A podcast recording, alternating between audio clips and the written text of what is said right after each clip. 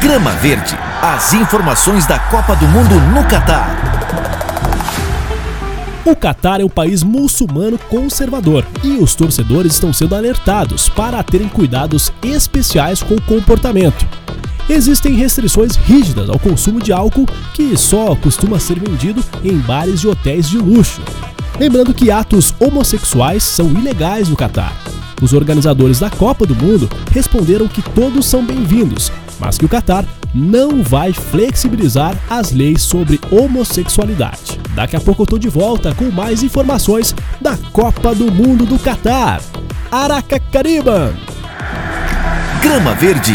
As informações da Copa do Mundo no Catar.